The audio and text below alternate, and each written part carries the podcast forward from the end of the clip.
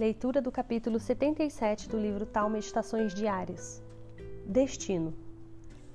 Dissipe o tempo e você dissipará o destino. O destino é a força que interfere em nossas vidas, arrasando as coisas nos piores momentos. Contudo, o que chamamos destino nada mais é do que a consequência de nossas ações. Cada vez que agimos, geramos uma cadeia de acontecimentos inteiramente associada a nós. Quanto mais corremos destes elos, mais rapidamente eles nos seguem. Eles não podem ser rompidos. Todo ato nos aprisiona ainda mais. O elemento operante, no caso, é o tempo. Os acontecimentos do passado são a maldição.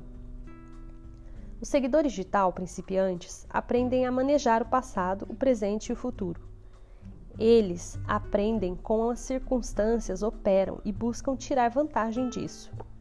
Os seguidores de tal mais avançados evitam esse processo de manejo.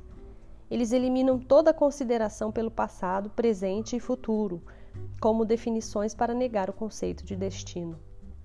Para alcançar um estudo de ser em que não há nenhum passado, apesar sobre o presente, e nenhum futuro a ser determinado, os seguidores de tal devem alcançar uma fusão profunda com tal. O seguidor então não faz diferente do que faria tal. Não há nenhum destino a contrapor-se a eles, pois eles são a existência, eles são a casualidade, eles são o próprio tal.